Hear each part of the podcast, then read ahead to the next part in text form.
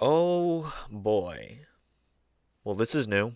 Uh, we are doing, or I am doing this podcast by myself today.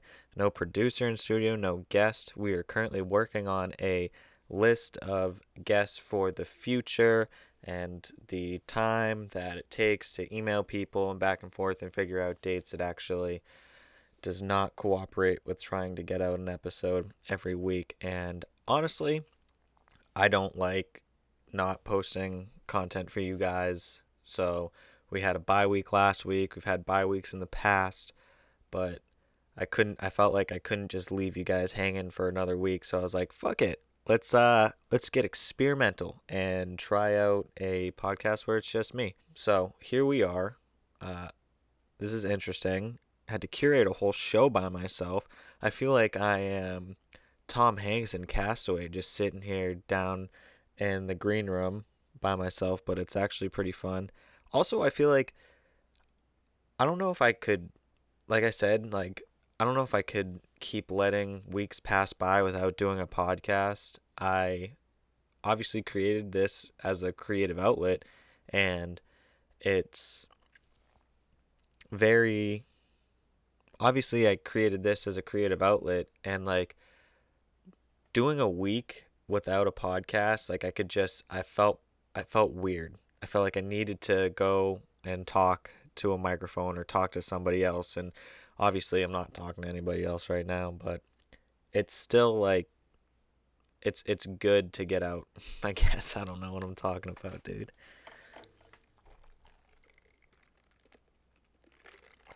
Got my Starbucks today. And let me tell you, I am not normally a Starbucks type of guy. I'm all in for Dunkin'. I started getting into Starbucks when I went to college. We had a Starbucks on campus, and it was just more convenient to go there before class and drive across the street to go to a Dunkin'. Even though, you know, in Massachusetts, there's like two Dunkins in every town, and they're usually across the road. So it was just a little bit more of a convenient uh, location to just go to Starbucks. So went to Starbucks and I was all about that shit. And then I stopped and went back to going to Dunkin' when I came back from college. And now I kind of save Starbucks for special occasions, I guess you could say, because I don't really drink Starbucks as much. Uh, I promise you this isn't product placement. I wish Starbucks would send me some money for shouting them out. And let me tell you, like I said, I'm a big Dunkin' guy. Always have been, always will be. But after a while, you need to switch it up because honestly, Dunks is just super. It's the same thing, you know. It's not. I wouldn't say it's not coffee, but sometimes you want a change up in the coffee that you're drinking just to realize what you're drinking in the past. And when I do go to Starbucks, so let me tell you, I do go all out and I will go like basic white girl and get some fancy tasting good shit honestly this this one today though this isn't that that fancy it is a cold brew with salted vanilla a caramel cold brew with some sort of like salted caramel foam on the top and that my friends is not what I get at Dunkin'. I usually just get like a I don't know, a cold brew. I'll always fuck with the cold brew at Dunkin' for sure. I'll get the cold brew and I think I put sometimes I'll put some caramel in it and then I'll leave it just black. I don't put any cream or any sugar in it cuz I feel like that caramel shit already has enough sugar, so fuck it. But like I said, go to Starbucks.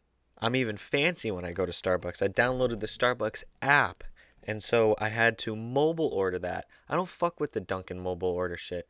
You know why? Because that's not how it is. Dunkin's is like a, a culture. You're you're a New England person. You gotta walk into Dunkin' and be like, "What's up? This is what I want." You know what I mean? I feel like it's just more of a, a New England thing to walk into Dunkin' and order instead of it's the the mobile order for Dunkin'. Yeah, I know it's COVID and times are changing and all this shit, but guess what? That's that's not what that's not what Dunkin's for. Dunkin's always for interacting with the other blue collar Americans that you run into when you're walking in there. And Starbucks is uh Starbucks is a different vibe than that, and you can tell when you walk in. So that's why I download the app and I mobile ordered it. And so I'm super basic and fancy today. And guess what? I don't give a fuck what you say. It's funny though because I honestly have been cutting coffee out of my diet lately. Um, I think it's more of like, does anyone else out there feel like they've gone through quarantine and you tried to exercise a little bit, but then you never really did? And you didn't get into like a really good full routine? Because let's be honest here going to the gym is completely different than exercising at home. If I had a gym membership and gyms were open throughout quarantine, I could easily go to the gym and just, I don't know, bang out like three or four lifting sessions or just getting in shape at the gym three or four times a week. Being at home, I feel like you got like max, unless you have like a full on you feel like you need that full on equipment at home, but unless you have that shit at home, excuse me, unless you have that shit at home, you probably have like max, I don't know, a week and a half before you're like, fuck this shit. So it's it's weird. I, I've realized after how many months of quarantine we've been in that I haven't been getting in shape as much as I should be. So I started going on runs. I've definitely gained weight from being at college for four years. Just eating the food, and then when you get to go to the bars, it's you just you're drinking you're drinking you're having fun with your friends you don't realize how much you're drinking because it's just such a social thing and then you just gain pounds like that and the worst part is this year I graduate and it's not like a regular time in your life because half my senior year is cut off by covid and then here we are no gyms. It's weird. So you get lazy. You put in the COVID 19 pounds on top of the, I don't even know how many pounds you gain in college. It's messed up. So after all those years, college, getting fat from drinking all the carbs, the dining hall food, the fast food, you come home. It's COVID season.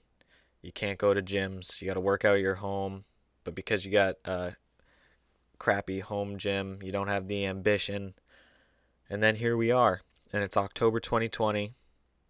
It's the fall of 2020, and you're feeling lazy, you're feeling out of shape. So I told myself, I said, get up, you got to do something. I can't do this anymore. I started cutting coffee out of my diet, started cutting shit that I didn't need in my diet. Like I, I stopped drinking um, on the weekends a lot more. I probably don't all that stuff. I just I I started realizing that I needed to be healthier. And so I started going on runs. And the neighborhood that I live in right now has a lot of hills. So I was starting to do like hill sprints, thinking, listening to Joe Rogan podcasts. And he's like, you got to conquer your inner bitch, like all this shit, all this determination. So the first day I was like, yeah, I'm going to conquer my inner bitch. And I started sprinting hills. I got, I went up and down three hills and I was literally bent over on my knees and I thought I was going to pass out or throw up.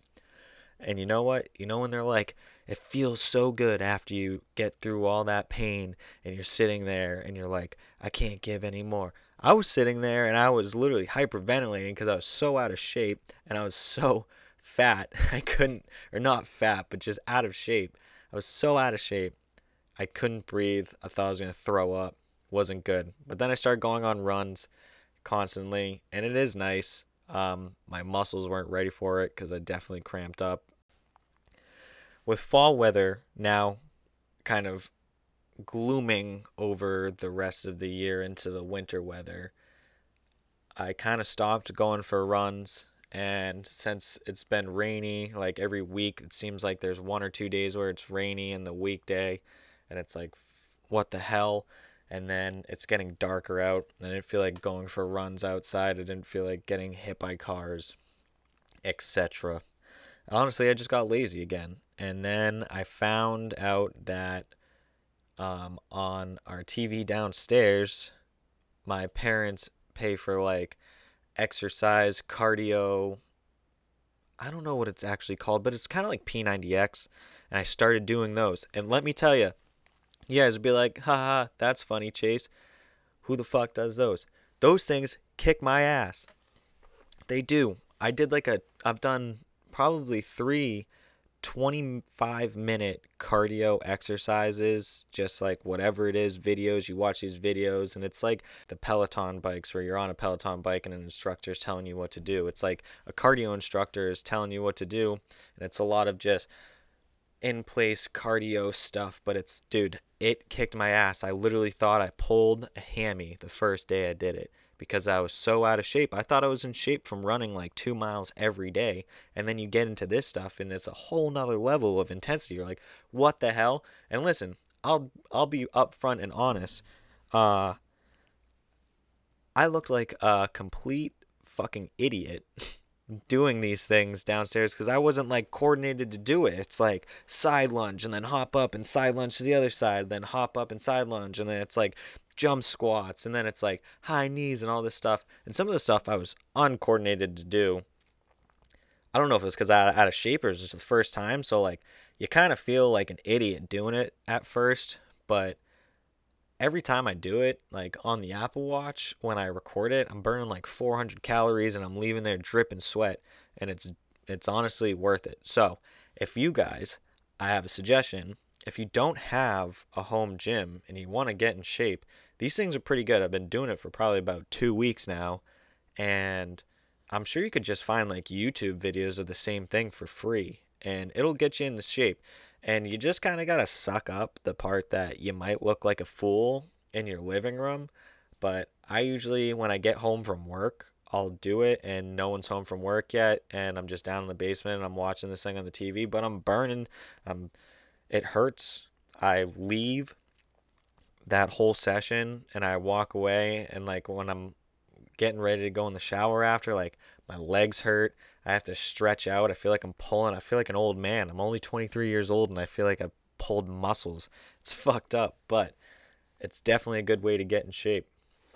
I'll say that. You know what's not good is the Starbucks back to the Starbucks dude. The Starbucks coffee is very tasty. But there are definitely a lot of calories in it. This beautiful tasting drink, this beautiful tasting coffee. It uh, it's good, but I'm pretty sure it has a lot of calories in it. It's not good. Everything that is tastes so good is never good for you. Why is it that way? I will say another thing on Starbucks is for a while I was pissed at them because I always thought the invention of when they did sippy lids was pretty cool. And then they're like, we're going to save the turtles. We're not going to have straws. Remember the whole thing where everyone's like, save the turtles? All this shit about, I mean, you, you can't, you got to cut the, I don't even know what those plastic things are called that you get six packs of beers in anymore. All I know is I call them like turtle chokers. And you know, you got to cut those things so that if you throw them away, they don't end up in the ocean, and turtles don't wear them as a choker and kill themselves. So, Starbucks went through this whole thing. We're like, we're eliminating straws. We're gonna be a progressive, and we're not gonna have straws. We're gonna do these sippy lids. So I was like, that's a cool idea. I don't know why, but I thought it was a cool idea.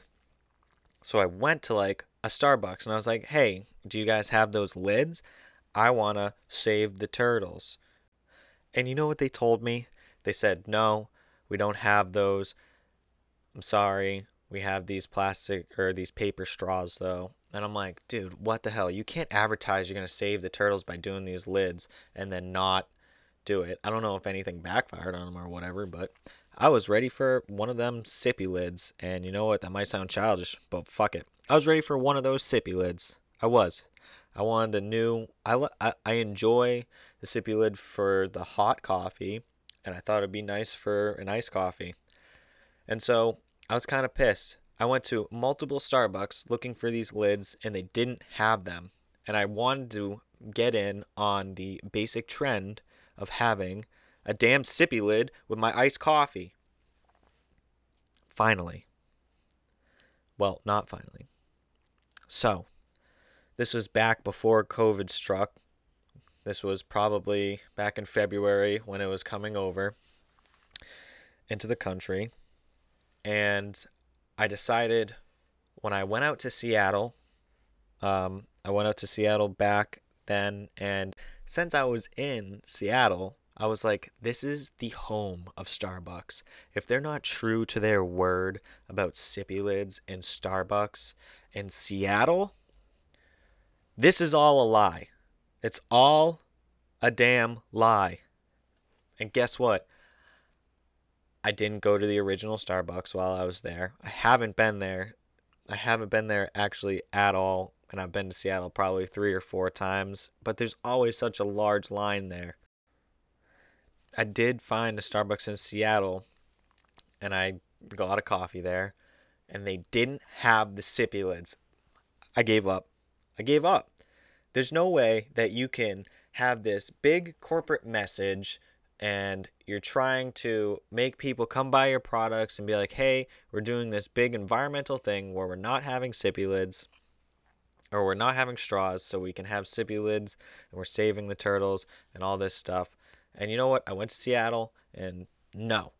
Finally, when I was leaving, I went to a Starbucks in the airport and uh, I finally got a sippy lid. But I asked for one thing, they gave me something else, and I was like, whatever, I'll just take the sippy lid. Doesn't matter. That's what I was here for. I wasn't really here for the drink, I guess. I was here just for the sippy lid. Whatever it is. Who, who do you think you are? I am. Didn't matter. I got my sippy lid, but the moral of the story is I don't know. I don't know what the moral of the story is. That was my first world problem for you guys to listen to for the last like 15 minutes. Well, now to segue into the next thing.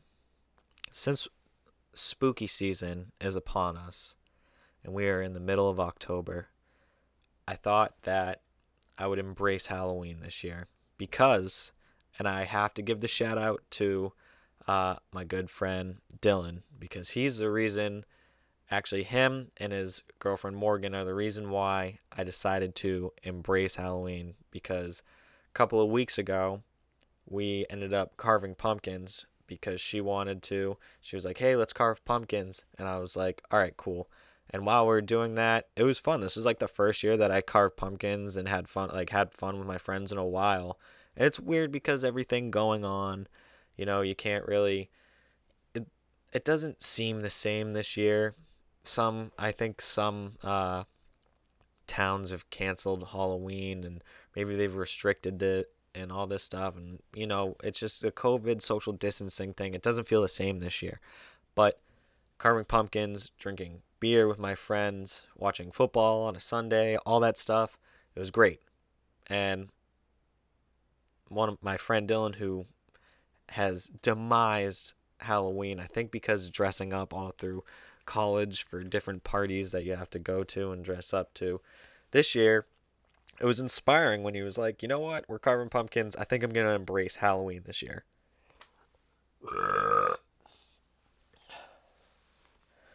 So, hearing that from someone who isn't a big Hallow someone who isn't big into celebrating Halloween helped me realize that you know what, even though COVID's going on this year, I should embrace Halloween.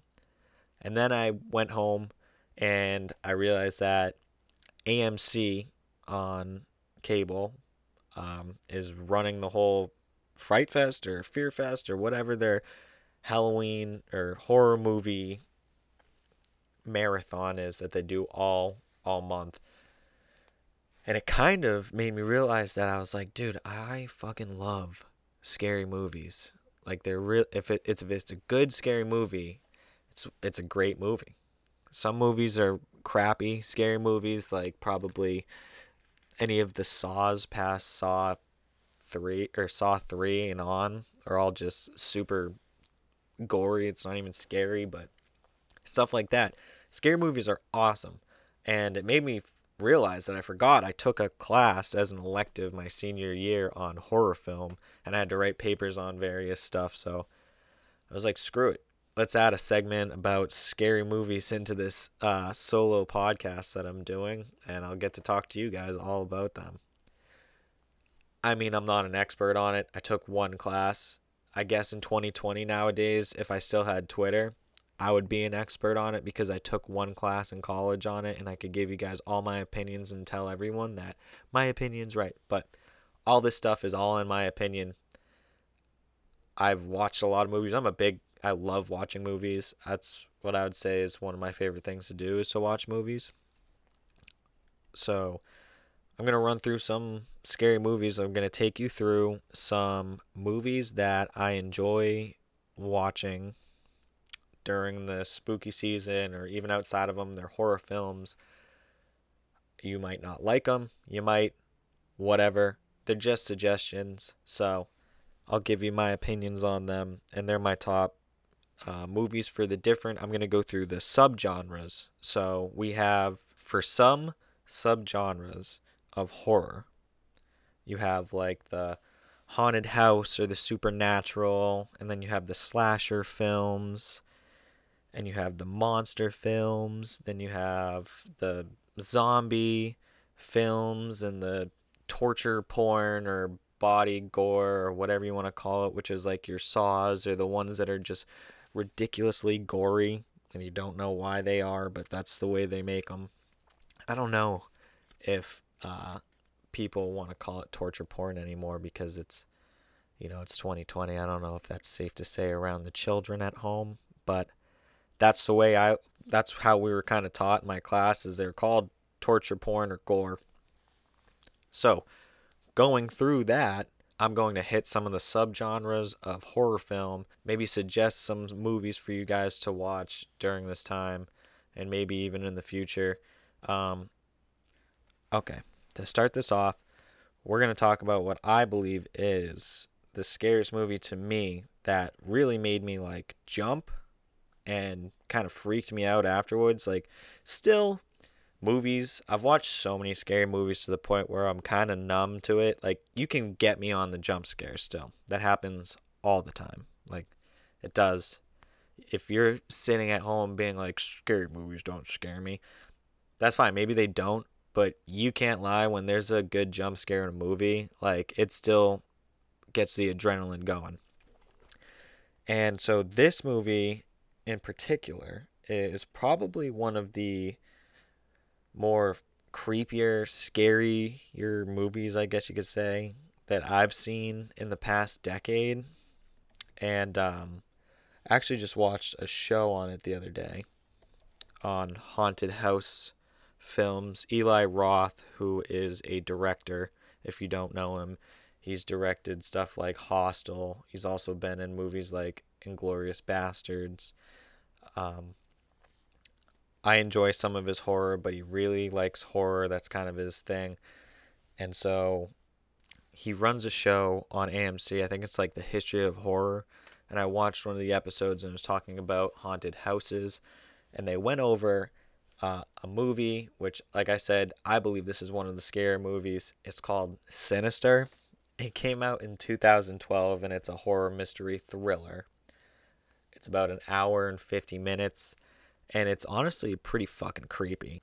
And I should say before we continue, I'm going to give you a little bit of spoiler alerts. I'm going to suggest these movies for you, but I'm also not going to completely give up what happens but there will be some spoilers. So just be careful when you're listening to this. I'm not going to give away the whole ending of different movies or big massive plot points, but there is going to be a little bit of spoiler so that I can describe the movies a little better for you guys in case you want to watch them. So, back to Sinister.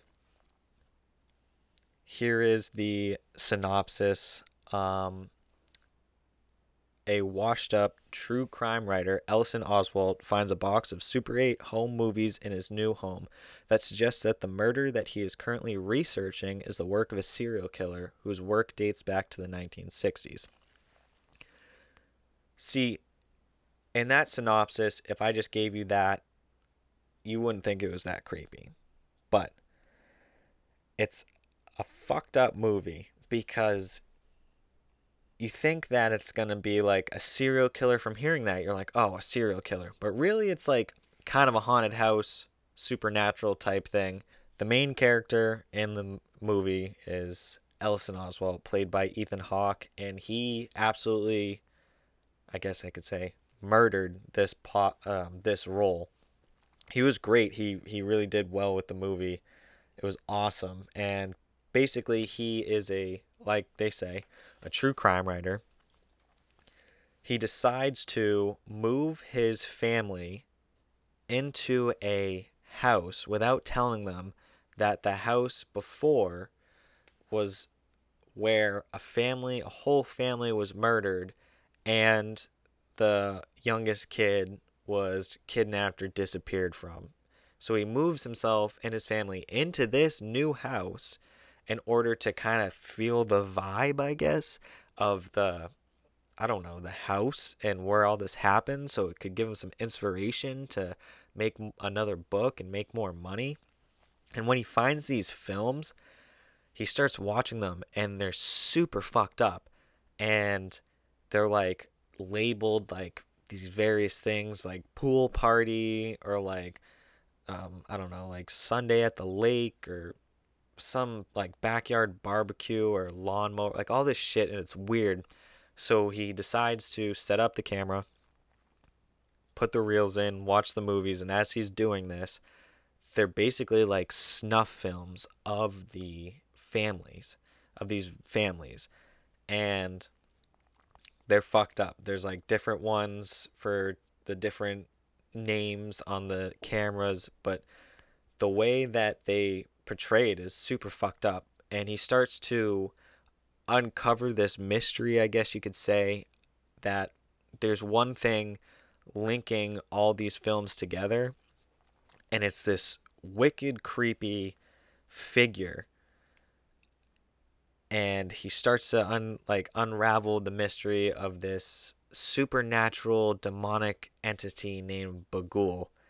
And honestly it kind of gives me like the chills like the the way that they the way the cinematography brings you through the movie and the way Ethan Hawke acts in it as well as um, the music and how the movie was scored it it definitely is super creepy. Uh, I would probably rate it a 7 on IMDb where we're going to get most of our information on today shout out IMDb uh, it's rated a 6.8 out of 10 stars, which is pretty good for a horror film. Most horror films, I feel like, unless they're really good, get anywhere between like six and six and a half stars. So I would def- definitely recommend watching Sinister. It's fucked up. It can get gory. The ending is really good. It freaked me out when I watched it. I haven't watched it in a while. Um, I should probably watch it again it came out in 2012, so it's really not that old. And like I said, this would probably, I would label this for the haunted house movie. You can also label it as supernatural. But haunted house, supernatural, whatever you want, I would go for sinister. It's fucking creepy. Next up on the list, we have The Ring. We're going to go through this. I called this supernatural um, I mean, I I guess no, I would say it's probably just supernatural. I don't know what else you could say. It's not haunted house at all because it's whatever it is. But The Ring came out in 2002. It's a horror mystery. It is an hour and 55 minutes long and I watched this movie when I was I mean, that's 2002. I probably saw it in like 2004 or 2003 so I was maybe six or seven when I saw this, and it completely fucked up my childhood. I could, I was honestly scared of this movie for so long because of watching it at such a young age. It used to freak me out. Like literally the heebie jeebies all throughout until probably like middle school. I was like screwed up. So the synopsis of the movie is a journalist must investigate a mysterious videotape which seems to cause the death of anyone one week to the day after they view it. Like I said, spoiler alert, I guess you could say, but I'm not going to give away big parts of it and how it ends and all this stuff, but like I'm definitely going to give you a little bit better of a review than just that. So, The Ring is based off a, no- a novel made by uh, Koji Suzuki, which is, I think, called just Ring. So, there you go. And, like I said, it freaked me the fuck out for so long. Uh, the stars is Naomi Watts and Martin Henderson. I don't know what Martin Henderson's in, but uh, Naomi Watts is a more famous actress.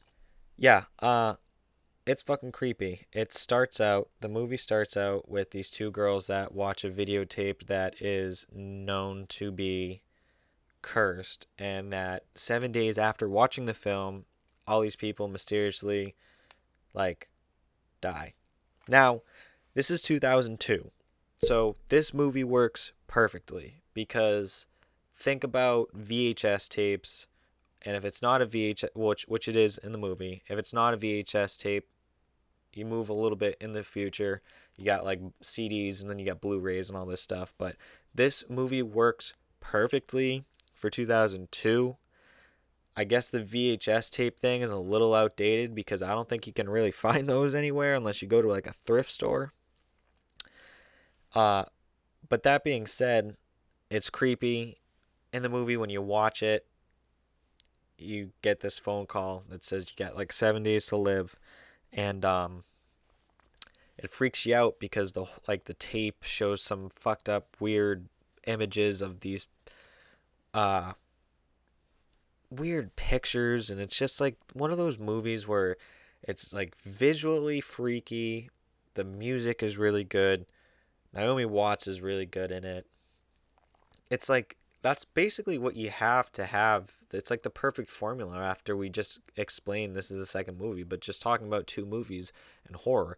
It's like the perfect formula you need for uh, a scary movie nowadays is one really good actor or actress that can really sell the movie. You need to visually be freaked out. In this case, you have the videotape that you watch. In Sinister, you have those Super 8 home movies that you watch. And then the scoring of the movie with the music that really freaks you out. Perfect. This one's creepy. She has to figure out all this crazy shit that goes on with this movie after she watches it. She's like, fuck, I don't want to die. And she goes through this stuff. I think uh, she has a kid, and at one point, her kid kind of watches the tape, and um, I think at that point, she's like, "Well, now I really got to kick it into gear because I don't want my kid to die." Honestly, that could be the second one, or that could be in this one. Don't listen to me; I'm an idiot. But I believe that happens. I haven't seen this movie in a while.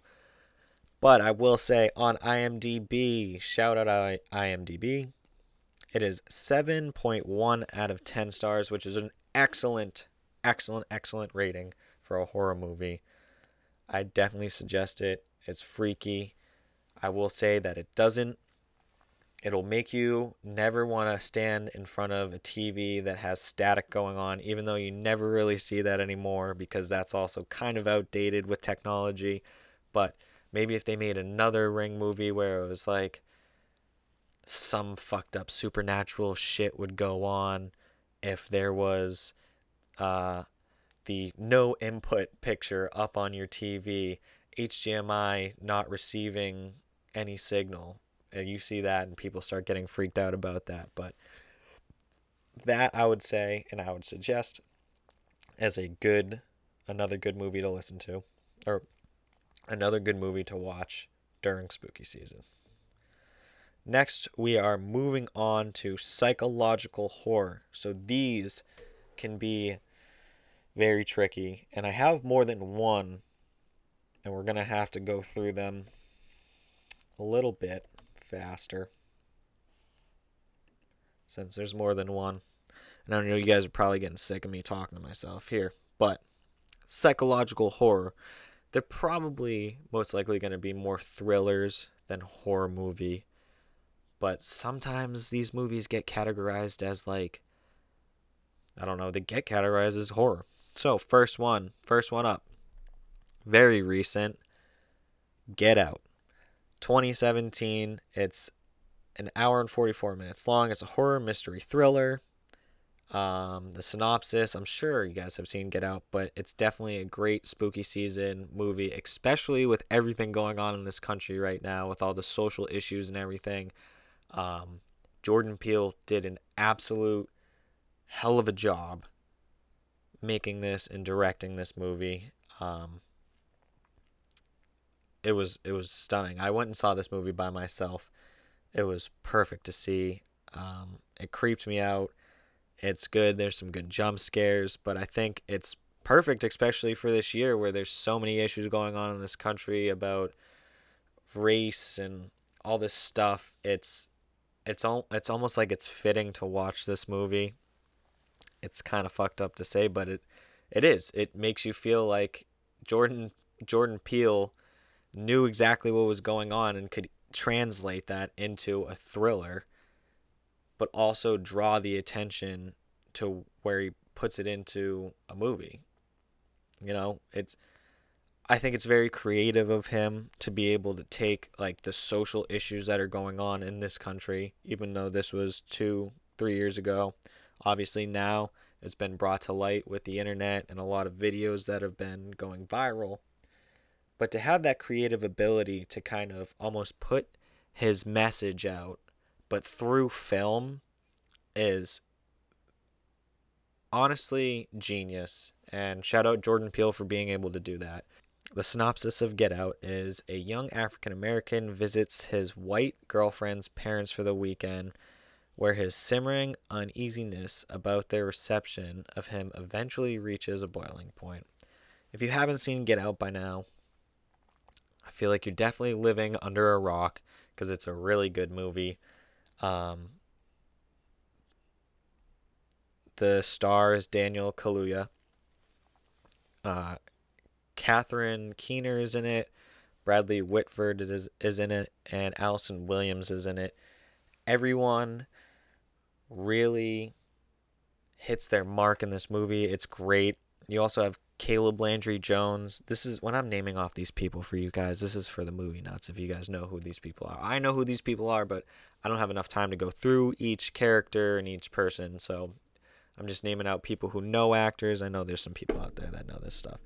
And you also have uh, Lakeith Stanfield, who is in the um, various movies like Sorry for Bothering You, I'm pretty sure it's called. And then also he is in Knives Out. He's really good. I think he is like one of the next up and coming actors. Uh, if you ever have some time, definitely check out uh, Lakeith Stanfield for sure. So for IMDb, it gives it a seven and a half out of ten stars. That is perfect for this movie. I would honestly give it an eight I'd probably give it an 8.1. I feel like it's definitely had its time for critics to do all this shit, but the cinematography, when you watch it, you can go back and watch it again, and you start to see these little pieces from the beginning which attribute to how it ends and just everything leading up to it. You start to really see like these small little details and the different plots going on and it's an amazing movie.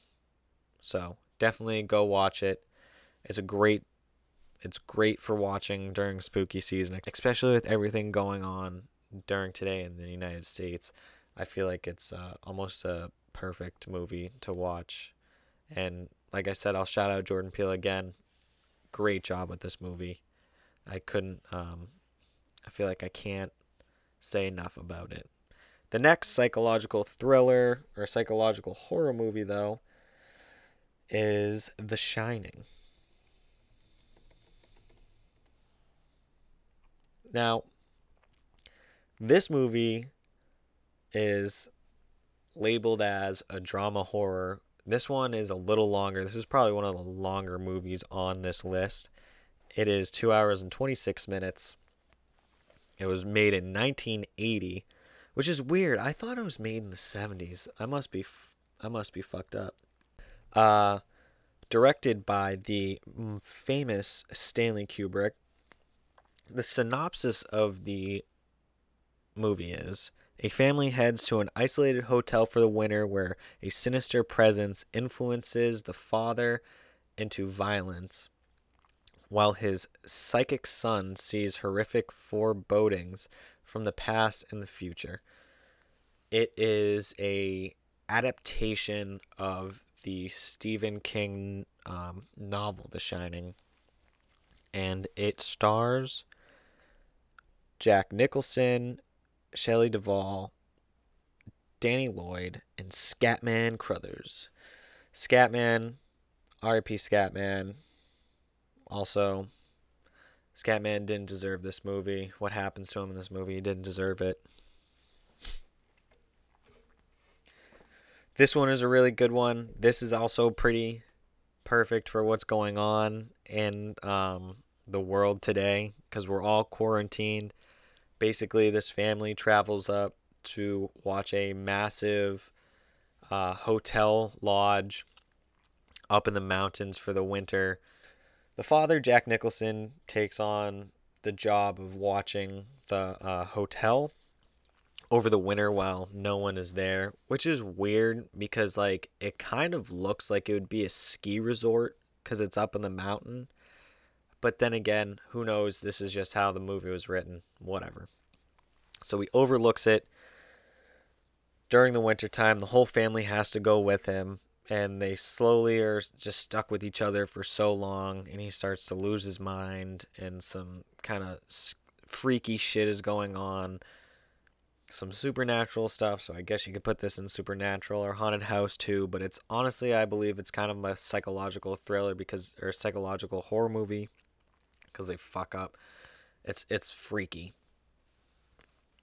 It's freaky for sure. Jack Torrance, you know, one of the more creepier characters in horror film history. The whole movie is watching this dude break down mentally and it's almost creepily fitting for the time that we live in right now where we're all stuck inside with our family during quarantine and it can just show you how psychologically you can break down especially when you're just stuck in quarantine or stuck like getting cabin fever wherever you are. So, definitely check out The Shining. Probably one of the better movies ever made by Kubrick. He's made a bunch of them, but probably I'd probably say my favorite of his. It is an 8.4 out of 10 stars. there you have it. Next one, we're going to run through these real quick here so we can get on to the next subgenre. The Silence of the Lambs. Oh shit, dude. I I will I lied to you because guess what? Uh The Silence of the Lambs is actually rated better than any of the movies we have gone through yet. So, I will wait to give that to you after, but this one's also kind of like a psychological horror. I think it is because it's kind of like a crime thriller, but it's also, I guess, horror. Like when you think of Hannibal Lecter, you think of scary movies. Ooh, that voice crack though. You would think at 23 years old, your voice wouldn't crack. Here I am, still going through puberty at 23 years old. Shout out hormones. Shout out puberty. Late bloomers. Okay, so The Silence of the Lambs was made in 1991. It is an hour and 58 minutes long. And here's the synopsis of the film A young FBI cadet must receive the help of an incarcerated and manipulative cannibal killer to help catch another serial killer, a madman who skins his victims. Yeah. We have a pretty good lineup for your main characters here. Obviously, you have Jodie Foster as Clarice Starling and Anthony Hopkins as Dr. Hannibal Lecter. Great movie. Um it's kind of creep. I mean, it's it's definitely scary. That's why I'd put it as a psychological thriller, but it's not like super super super ghost. It's not it's not supernatural. It's not any of the what you would really count as regular um what you would call as like regular horror movies, but it's a good one. It's a good one to sit down and watch, say like a Friday night. You don't have any plans, you're going to sit inside. It's on Netflix right now, I know that. It's a great one, but it's just it's psychological cuz she she's an FBI agent. She's trying to find another serial killer. Um this is back I think it's supposed to be um a little before I don't know when the movie's portrayed at, but I don't think it is 1991. I think it's back. It's supposed to be back in like the 70s or 80s or something. Don't quote me on that. So like this was back when they were still trying to the FBI was still trying to make profiles, I'm pretty sure, um, for basically serial killers and how to identify serial killers and how to stop them. Um, and so it's really cool. She has to basically get help from an old serial killer, Hannibal Lecter, as he's locked up. And it's perfect because the dialogue in this film is great. You really got to like listen to it, and everything's great. Um, and I think I would just say all around great movie. Yeah, the movie it's the movie is just a great psychological thriller the, F, the young FBI agent who is Clary Starling is put on the case during these times, which is honestly, um, it's kind of like a, I guess you could say a progressive movie at this point because this is supposed to be back during, like I said, don't don't uh, quote me on when it is, but it's supposed to be back a little bit in the past. It's I don't think I believe it's not in 1991 even though it came out there and it's like a young woman FBI cadet and they give her like this big top job. So she's going through FBI training with there's not a lot of other women. She's kind of just by herself. She's kind of like this smaller woman, but she's like mentally strong and she gets through the training and you can definitely see like they portray it in the movie as like a lot of more masculine guys around her don't believe that she can get the job done, but she does. And she has to talk to Hannibal Lecter, who is an old killer, an old serial killer, and also a psychiatrist and doctor. And he helps her figure out how to catch Buffalo Bill, who is the serial killer going around at the time. Great movie great one liners in this, obviously. I'm sure you have heard some of them. Just Clarice, or it puts the lotion in the basket, um, or else it gets the hose again. Yes, that one. For some reason makes me laugh, but that's my fucked up mind. Anyways, great movie, and it is rated 8.6 stars out of 10. So it is a great film that is on IMDb. I like to watch I like to like I said use IMDb as ratings for stuff. So definitely check out Silence of the Lambs. Now, we are on to sci-fi monster. That is the next sub-genre that we're going to go to. Some of these movies might be a little older than you would like to, but you know what? These movies are still great, even though they're a little aged. Here we have for sci fi,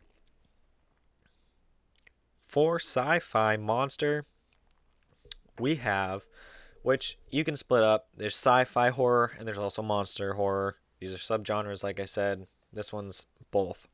Okay? The Thing, made in 1982, is an hour and 49 minutes. It's a horror, mystery, sci fi. There you go. And the synopsis is a research team in Antarctica is hunted by a shape shifting alien that assumes the appearance of its victims. Awesome. Well, you know what they say about assume it makes an ass out of you and me. I'm sorry. I can't help but just be a D bag sometimes. okay, so it was directed by John Carpenter, who is obviously a famous horror director. He's made various movies such as Halloween, Escape from New York, Um, and he's also created The Thing. Those are some of his more famous movies.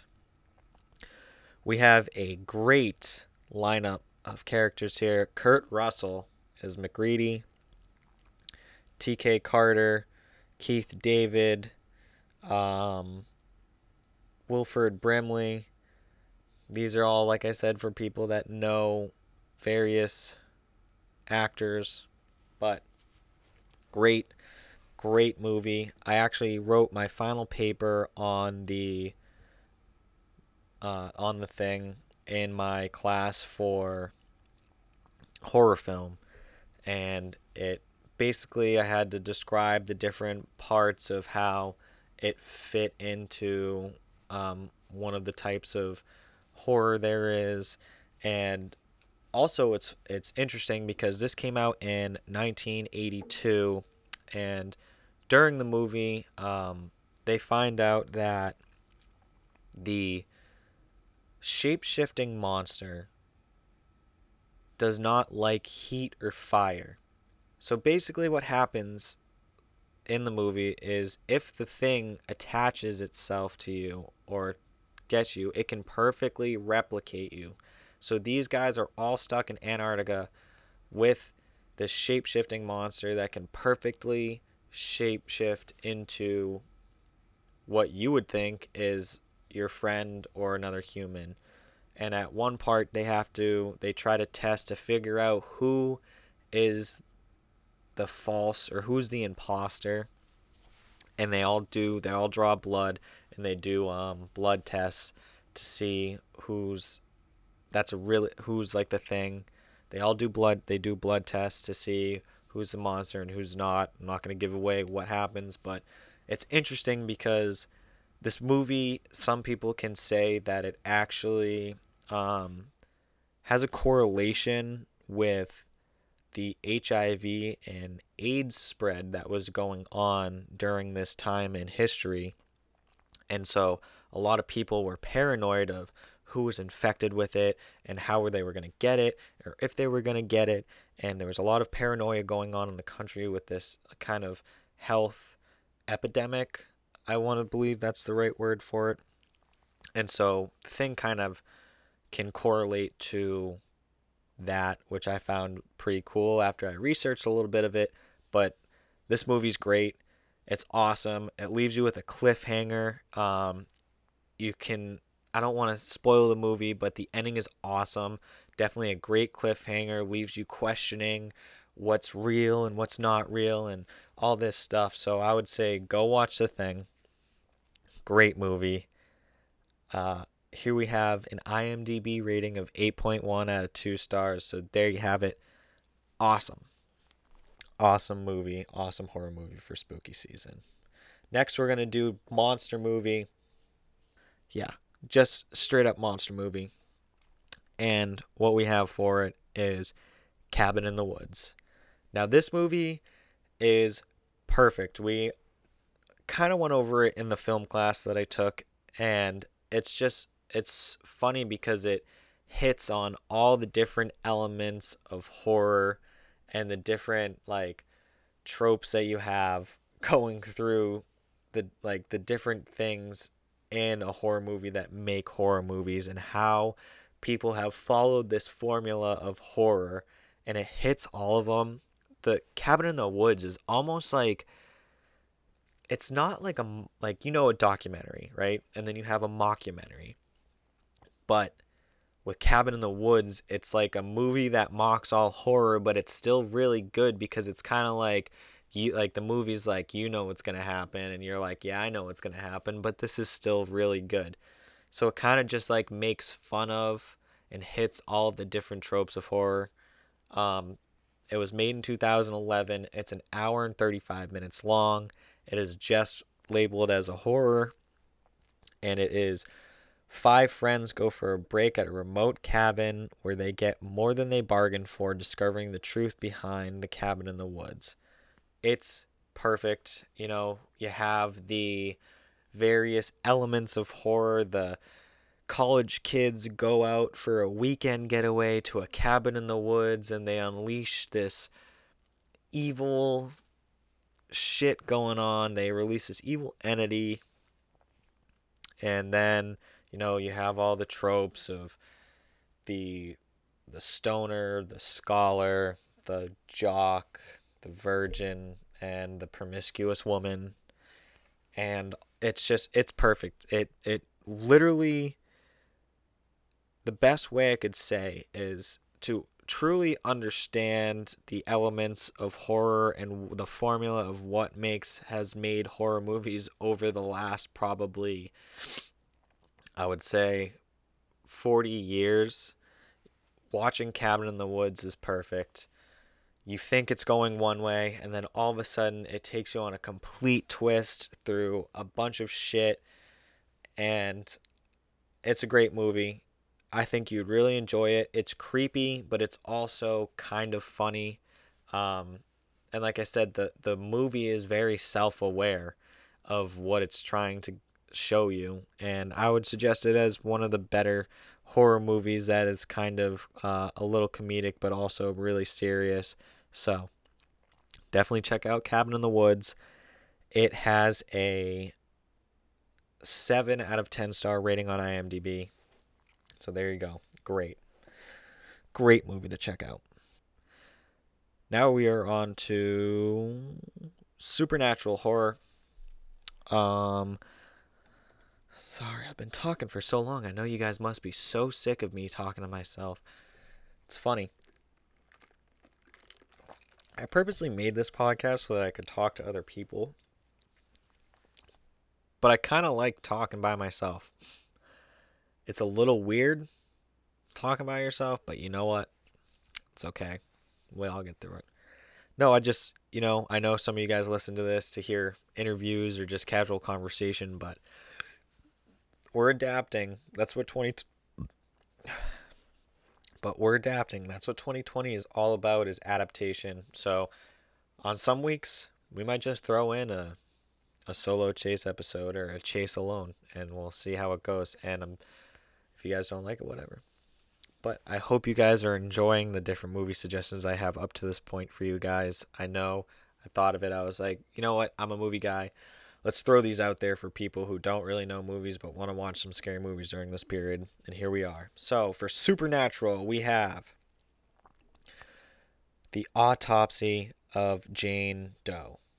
It was made in 2016 and it is an hour and 26 minutes long. It is a horror mystery thriller. And it the synopsis of the movie is a father and son, both coroners, are pulled into a complex mystery while attempting to identify the body of a young woman who is apparently harboring dark secrets. So, the movie, uh, the actors in the movie, or act the so the lineup that we have for the characters are Tommy and Austin, who are the father and son, who are both um, morticians or coroners, like they like I said. It is Brian Cox and Emile Hirsch, two better known, I would say, like probably B list or a B list, I would say, actors. And they get this mysterious woman comes in who's dead, and they get her body, and it's interesting because I feel like it can really resonate with the New England crowd since I'm pretty sure it's supposed to be in New England. During the course of the movie, I'm pretty sure there's a nor'easter that hits and it locks them into the house with the dead body. And they have to kind of unravel this mystery of going on. And there's some interesting stuff that goes on. And I don't know. It's supernatural definitely. Um, they uncover some weird secrets about this woman, this body, this Jane Doe cadaver that's go- that that has been brought to them, and um, it's interesting because some of it gets tied into, uh, like witchcraft, and they they give a little bit of a nod to the Salem witch trials, which is pretty cool. I've always found that cool. Actually, for those of you who don't know, interesting fact about Chase. I am actually a descendant of a woman that was killed during the Salem witch trials. Yes, mm, some generations ago, a woman named Rebecca Nurse is a descendant of me, if that's the right way to put it. But, or I'm a descendant of her. I don't know. I'm not smart, guys. Don't think because I have a podcast I'm smart and I know what I'm doing. I don't. I'm like any other average human. I'm a moron. But, yes, I am related to a woman that was killed during the Salem witch trials uh, for being believed to partake be partaking in witchcraft. It's kind of a sad story if you look her up. She was uh, an uh, older woman with um, a family and kids, and she was actually accused of witchcraft and killed. But hey, my family's been around long enough for uh, us to be a part of the Salem witch trials, which is pretty cool. You can actually go, they have her house as a museum, I'm pretty sure, somewhere in Massachusetts. And if you want to look up any more information, go look up Rebecca Nurse because she was like my ninth great grandmother or something like that. So, shout out Rebecca Nurse and shout out the Salem witch trials. Uh, yeah. Anyways, back to the movie this is a good movie. Like I said, shout out it shouts out to the Salem witch trials. It's a good one. It's a quick horror movie. Um, the rating is 6.8 stars out of 10. So once again, we're staying above six and a half stars, people. This is awesome. Yes, so that is for Supernatural. One more Supernatural one we'll throw in because I feel like we have to. And I know you guys have probably all seen this movie, but uh, another supernatural horror movie that I decided to put in here. I know I was supposed to limit it to one per thing, but then I said, you know what? Why do I have to limit it to one per thing? This is my show. I'm going to tell you guys or give you guys some good suggestions on horror films. Obviously, most of us, I'm pretty sure, have seen the movie Insidious at this point, but it was made in 2010. It is an hour and 43 minutes long, and it is a horror mystery thriller. The synopsis is a family looks to prevent evil spirits from trapping their comatose child in a realm called the Further. Great movie. Um, great lineup of characters. James Wan, who created the Saws and has created other, or he created Saw and other movies. Uh, perfect. He, he I'm pretty sure I want to say he directed The Conjuring. He kind of made this whole um yeah, he's kind of made like the whole or he produced The Conjuring. He's kind of made this whole like Conjuring universe slash Insidious universe. Uh, he's really good with horror. Um, he made the he he's been making the Conjuring movies and producing them the Ed and Lorraine Warren universe of crazy supernatural shit that goes on. Those are his films. But Insidious was awesome. It freaked me out, definitely. We have a great cast going on. You got Patrick Wilson and uh, Rose Byrne, I want to say.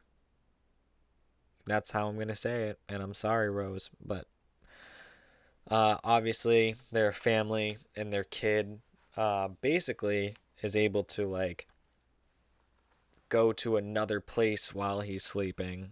Um, I won't give away too much, but it's there. He's able to go to another place while he's sleeping, and there's some creepy shit going on because it's like another dimension, man, and there's all these demons and ghosts, man, and they're like freaking out the people in the house, and like the mom can't take that shit anymore, and they gotta figure it out. And so that's what the movie's about. And it's freaky. It's got a lot of jump scares in it that really hit good. The music is good. This is probably like one of the first scary movies that I, remember that really I feel like they use James Wan is good at who he picks to have them score the film because they really use that like screeching on like a string instrument, like a violin or whatever the string is. They really use that like screeching, like the like the I don't know. I don't know how to explain it. It's really well made with the how it's filmed. James Wan is a great director. How the music plays into it. Great. Good job, James Wan. You made it onto my you made it on the cut to the chase list of horror movies you should watch in 2020. Next, we're to go to Oh shit, I forgot to give you the rating. It's a 6.8 out of 10 stars, so it is a good horror film. We are, like I said, above the 6.5 mark again. Shout out James Wan. Shout out Insidious. Nice. Let's move on. Now, we are on to zombie horror, which is the next one. And everyone's going to be like, oh, um, what should we watch for that? Mm, well, I'll give you a movie. This one is going to be uh, random, but I really enjoyed it. And it is called Overlord. It is made in 2018 and it is an action adventure horror. It is an hour and 50 minutes long. I really enjoyed this movie. I saw trailers for it when it came out and then completely forgot about it and then found it on Hulu one day and was like, "Oh, dude, I remember seeing this and I remember I wanted to see it." So then I turned it on and it was I thought it was a great movie. Uh, the synopsis is a small group of American soldiers find horror behind enemy lines on the eve of D Day. So basically, there's a little bit of history involved here. Goes back to the D Day invasion, and um, these soldiers are dropped behind enemy lines to do some sort of mission right before D Day happens, the eve of D Day, and they come across basically in France, they come across this German facility, this Nazi facility that does experimental shit and they're trying to figure out how to make a super soldier, but it's really morphing these people into fucked up creatures and it's really like spooky and freaky and just weird and it's like these zombies and it's a really good movie. It mixes a little bit of historical military drama into fictional horror zombie movie. It's a perfect blend. Um, I thought they did really well with it. The cast list, um, I didn't really know many people. Uh, Wyatt Russell was probably the most um, notable guy. He's kind of like in this movie. He's kind of like, oh yeah, like I've seen that guy before, but I don't know what he's in. Like he's just you you you'll know him when you see him. But other than that, um, it was a really good movie. Uh, I don't want to give anything away other than just like I said, obviously some freaky shit going on with the Nazis experimenting on how to create a super soldier, and it's it's great. It's a great movie. Um, a good zombie movie, underrated for sure. And we have a 6.6 out of 10 rating on IMDb. Once again, we're staying above that 6.5 line, guys. Very close, but we're above it. And on we go to the torture porn. Yes. I'm going to say that with ASMR because we're probably going to get canceled for saying torture porn. Because, one, torturing hurts people's feelings and also hurts people. So we should never do it. And porn is a sin. Porn is a sin. Torture porn. Here we go. First up on the list is the remake of The Evil Dead, which Sam Raimi's Evil The Evil Dead is different than this one. This is the 2013 hour and 31 minute Evil Dead, which was marketed as the most terrifying film you will ever experience. It is a fantasy horror thriller. And uh let me tell you, if you're into gore and blood, this is the movie for you to watch this Halloween. It is pretty wild. I would say it had to have broken the record for most blood ever used on the set of a movie. I swear to God. And it's not like, I mean, it's gory, right?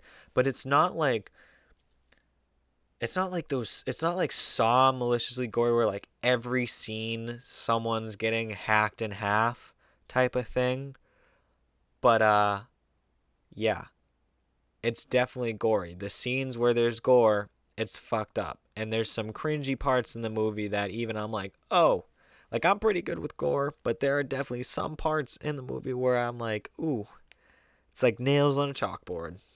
So the synopsis of the movie is five friends head to a remote cabin where they discover a book of the dead leads them to unwittingly summoning up demons living in the nearby woods. Uh yeah. It's a remake of The Evil Dead, which was a little which was a great horror movie back when it came out but it was a little more like campy, kind of goofy, but also creepy. This one is more serious, creepy, more gory. I enjoy it. Uh, I saw this movie on TV the other day. It made me realize I need to talk about it. So the cast is um, Jane Levy.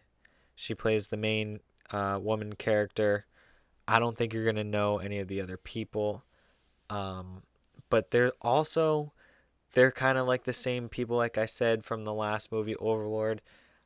I don't some their names I don't want to butcher them. Sorry guys. I'm not to talk about them, but there's I feel like in this movie you see these people and you're like another one of those, "Oh, I've seen that person before and other stuff, but I can't name what they're in, but I've seen them act before." That's how I feel, but you'll know Jane Levy when you see her.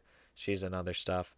She's um probably the better known actress in the movie.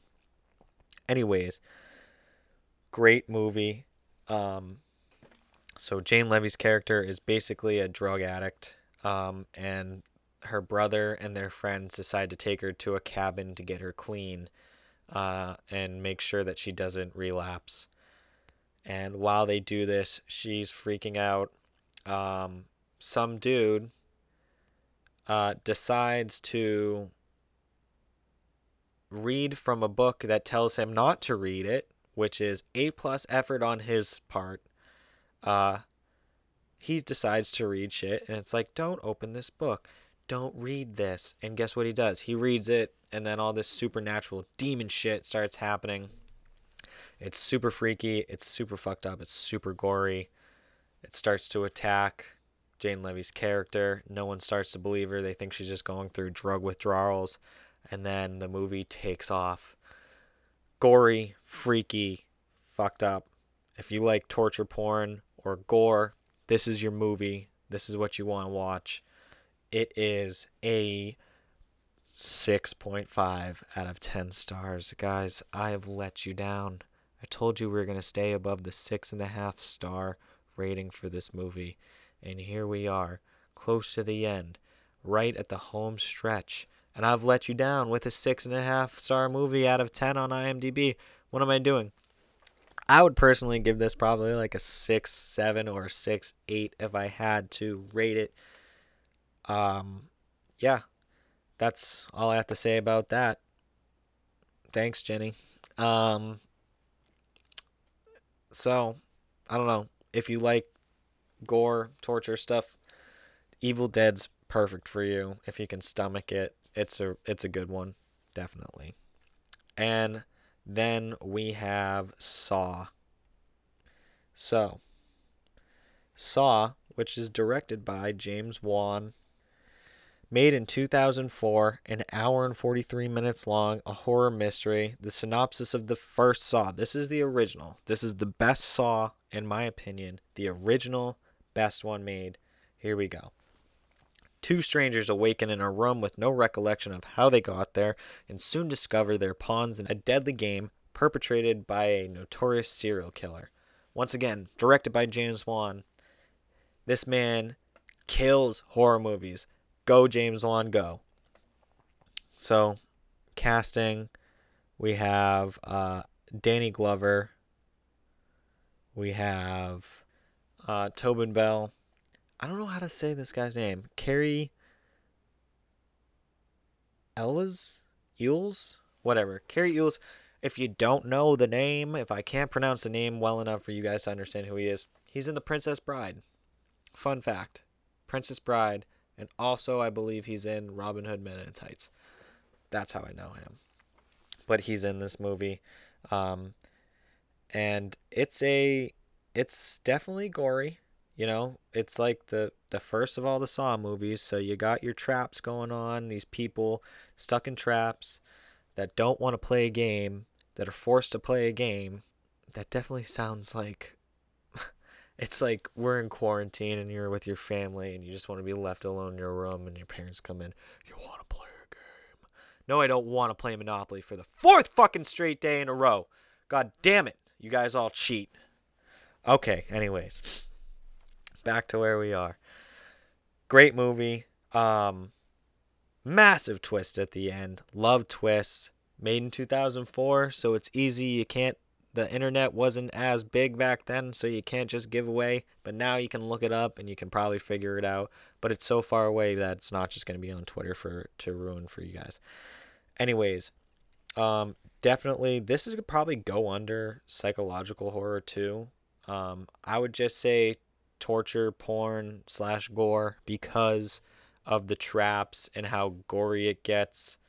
I mean, you guys know Saw movies, even if you haven't seen them, you've heard of them. They get pretty fucked up. This was isn't over the top gore, which I feel like after the first two Saws, they just were beating a dead horse, really just trying to get people to come back and watch. Uh, they made 10 of them. Like, you don't make 10 movies of a franchise unless you're Marvel and you have all these different characters that you can put into 10 different saws. Come on now. I think they made uh 11 one. They have 10 chapters of Saw and then like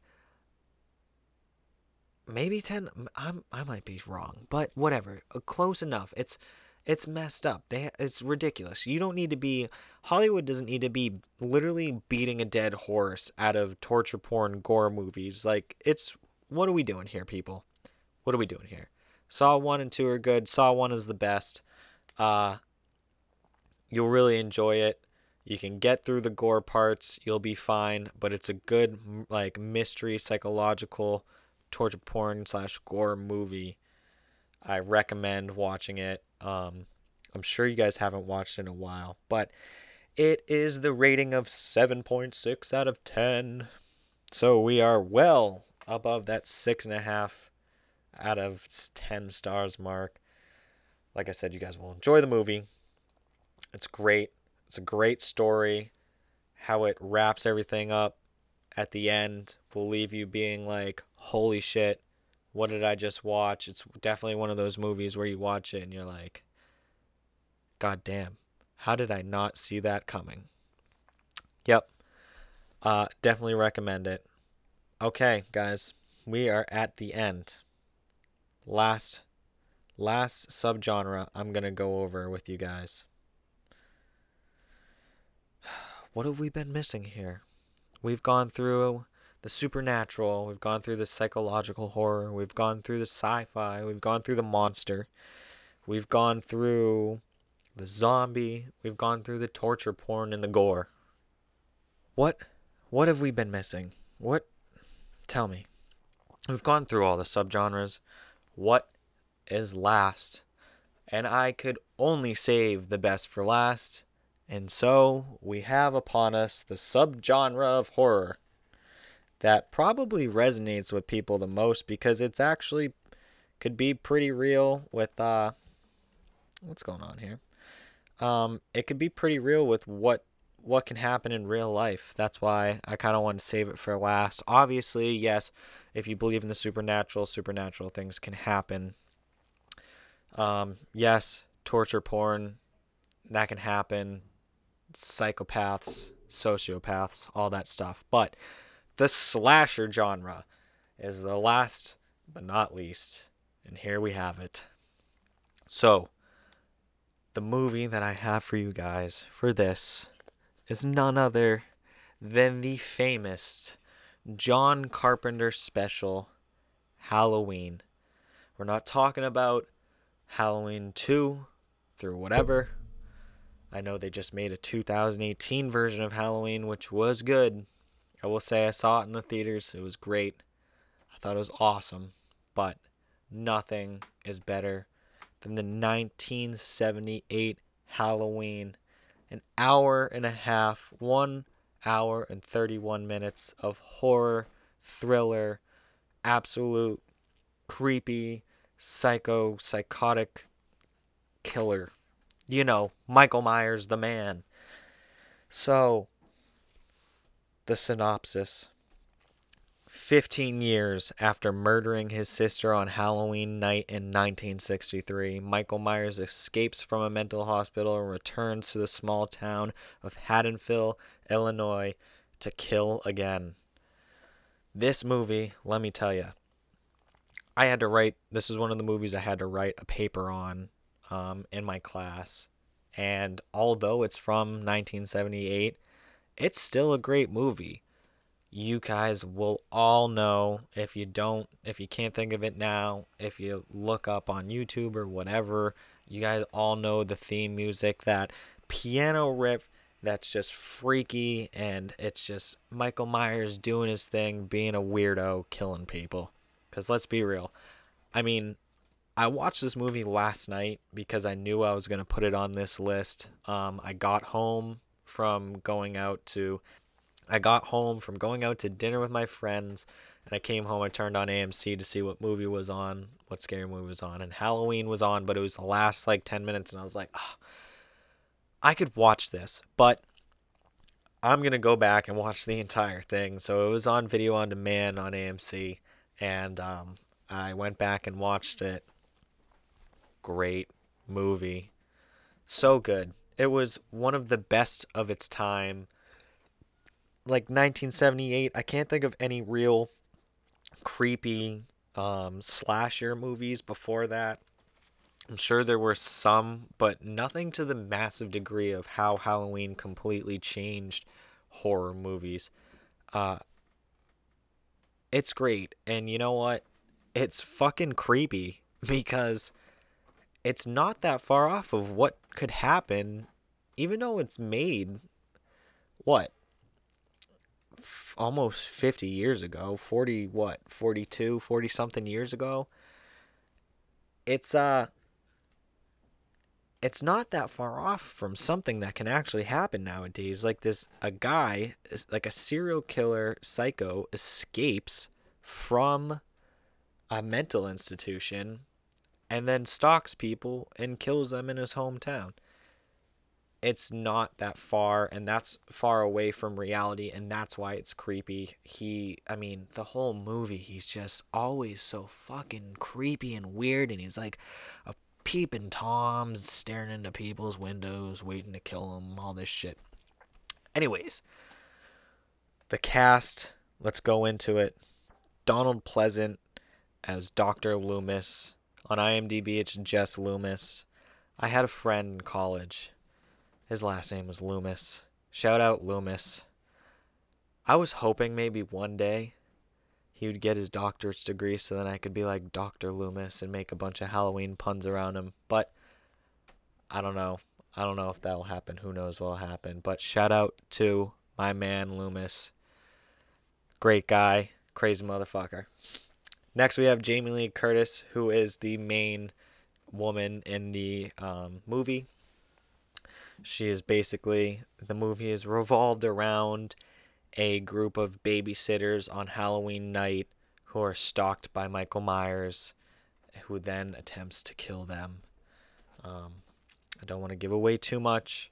I will say it's funny though, because there are some parts of this movie that obviously it's out outdated, uh, but it, it's it's great. The beginning of the movie when they show Michael Myers and him killing his sister. Uh, obviously, you don't know. It's the first person video. Like he's like what six years old or whatever. Um, yeah, six years old or something like that, and he's already like being creepy and weird and looking in the window while his like teenage sister is getting like dry humped by her boyfriend and it's it's creepy. Like he's obviously a psycho. Uh and then he goes up and he murders the sister and the the weirdest part I have about the whole movie probably is the reaction of when how it starts and how it goes into like Halloween whatever right? He comes out little Michael Myers just killed his sister. He walks outside and his parents are like Michael and they take off his mask the kid is holding a bloody fucking kitchen knife in his hand holding it up looking like a blank stare, like he's a psycho, like he just murdered somebody. And the dad takes the mask off of him and he's like, Michael, what did you just do? And like he looks he looks more concerned. But if you watch it, the mom is just chilling there. She's got her hands in her coat pocket. Like, I don't know if uh, John Carpenter was like, just stand there with your hands in your pocket and look like you're confused.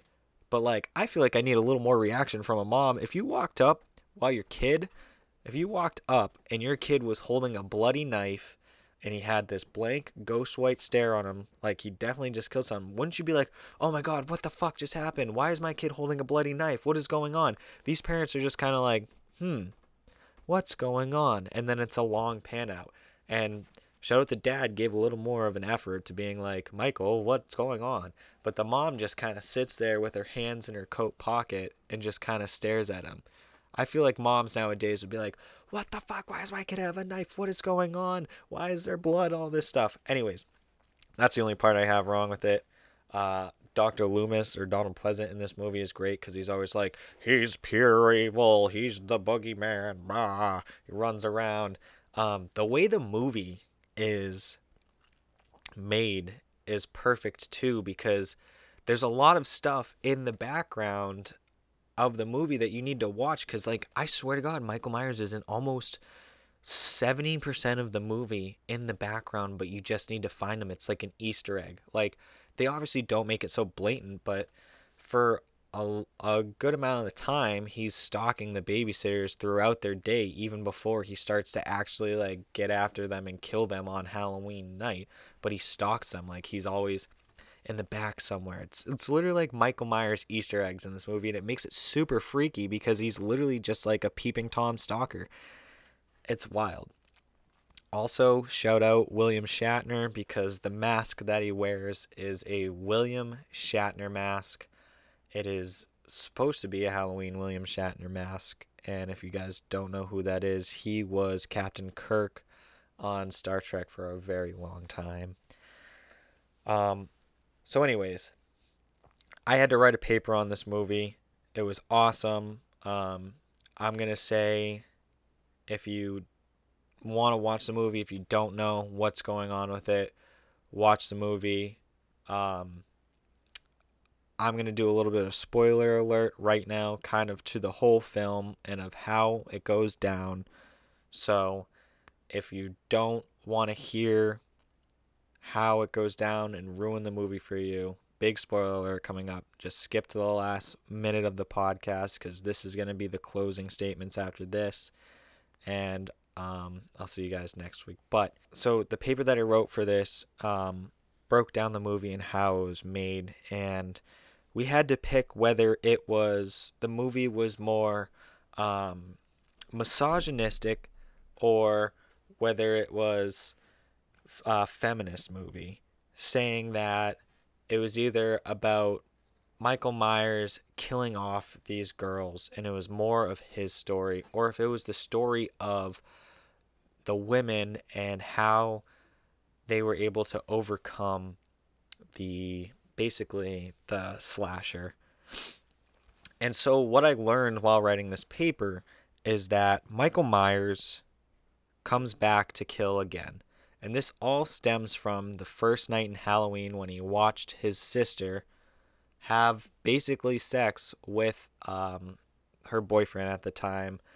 And because he was so young, he was jealous and started to resent her at that moment for even though he was weird because he watched her. Whatever. It's his fault, dude. Like, you shouldn't be watching your older sister get down with some dude on Halloween night. But he did, and that made him kind of tweak out as a kid. He didn't know what was going on, and he resented her. So then he went up and killed her. And because of that, when he comes back 15 years later, throughout the movie, he is almost basically targeting people who are exactly like his sister at that moment on that night. So, Laurie Strode, um, I don't know what the other characters' names are, even though I just watched it last night. Here we go. I'll just look it up for you guys. So, Laurie, Annie, and um, Linda are basically like the three girls that hang out and get stalked by Michael Myers. And Michael comes back to kill these girls because they basically fit the same description as his sister. And throughout the movie, Laurie, the main babysitter, is kind of less eager to, I guess, hook up with somebody. And their friends are trying to get her to go out and meet this guy. And she doesn't want to. She's like, I'm just to babysit. Like, this is just my job. It's whatever. And she's a little more like, she's less prom- promiscuous. Um, but Annie and uh, Linda both decide that they want to meet up with their guys on Halloween night and get frisky. And what does that do? That obviously entices Mike to kill you. And so he goes through and they end up getting picked off in the movie by Mike Myers. And the last one standing is Laurie because she did not give herself up. She did not decide to um, be promiscuous, and she was able to fight back through that, I guess, is what I kind of learned from it is the breakdown of the movie and how because she wasn't distracted by um, sex in the movie, she was able to be more aware of what was going on while the other people were like, oh, making out, and then Mike Myers comes up and kills them. So it was interesting. I really enjoy this movie. It's perfect for Halloween. I mean, it is Halloween. Let's be real. It's called Halloween. And guess what?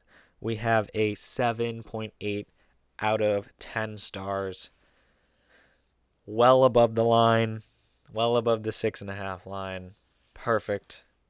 Um, yeah, I mean, Michael Myers is so freaky, and she tries to kill him so many times. Like, it's it's wild. One of the freakiest scenes is obviously like he's just so creepy. The way he walks, he just has like no emotion. He's literally just a sociopath, psychopath killer who has no emotions and just kills and the mask and the filming, the cinematography of John Carpenter, the writing of John Carpenter, the scoring of the film with the creepy music. Perfect. Perfect. All the elements of this movie get together. They're amazing. I love it. Probably one of the best Halloween movies ever created, if not the best Halloween movie ever created. And that's it. There you go that's our list of horror movies that we have for 2020 for you guys to check out during spooky season. I hope you guys enjoyed it. Um, this has been fun. I mean, like I said, this is this is just Chase alone doing my thing, and uh, hopefully in the next week or two we can get back to our normal schedule of having guests on, and then we can just get back to the normal. But you know what? Maybe we'll throw in if we get good reviews on how this went. We'll might throw in a couple of solo episodes of me doing this, but we'll see how it goes. Um, like I said, we're working on creating a list for better, for more content and better content in the upcoming future for you guys. So sit back, hold strong, um, and hopefully we'll get some uh, guests worked out for the near future for you guys. So until then. Stay safe out there. You guys know what to do. Go to Cut to the Chase podcast on Instagram for more information and content on the show. And if you guys really enjoy the show, leave a review on Apple Music. It would mean a lot to us. What it does basically is it helps us get to the top of the Apple Music chain for our name of the podcast. So when people look it up or say you wanted to look up and you just typed in cut to the chase, we will be there at the top. It'll help us gain some publicity on Apple Music. Um, I believe you can do some sort of rating on if you like it or rate it on Spotify. That'll help too. Uh, honestly, and up to this point, guys, thank you so much for listening. I'm glad you guys enjoy the show. I've gotten some feedback from uh, different listeners, and they say it's great. They love the flow of the show. Um, they say it's like perfect timing, and it's just easy to listen to. So if you're out there, I hope that you guys feel the same way. Um, and other than that, like I said, we will see you in a little bit. Take care, guys. Um, we'll be back as soon as we can with more guests. And like I said, stay safe out there and enjoy spooky season.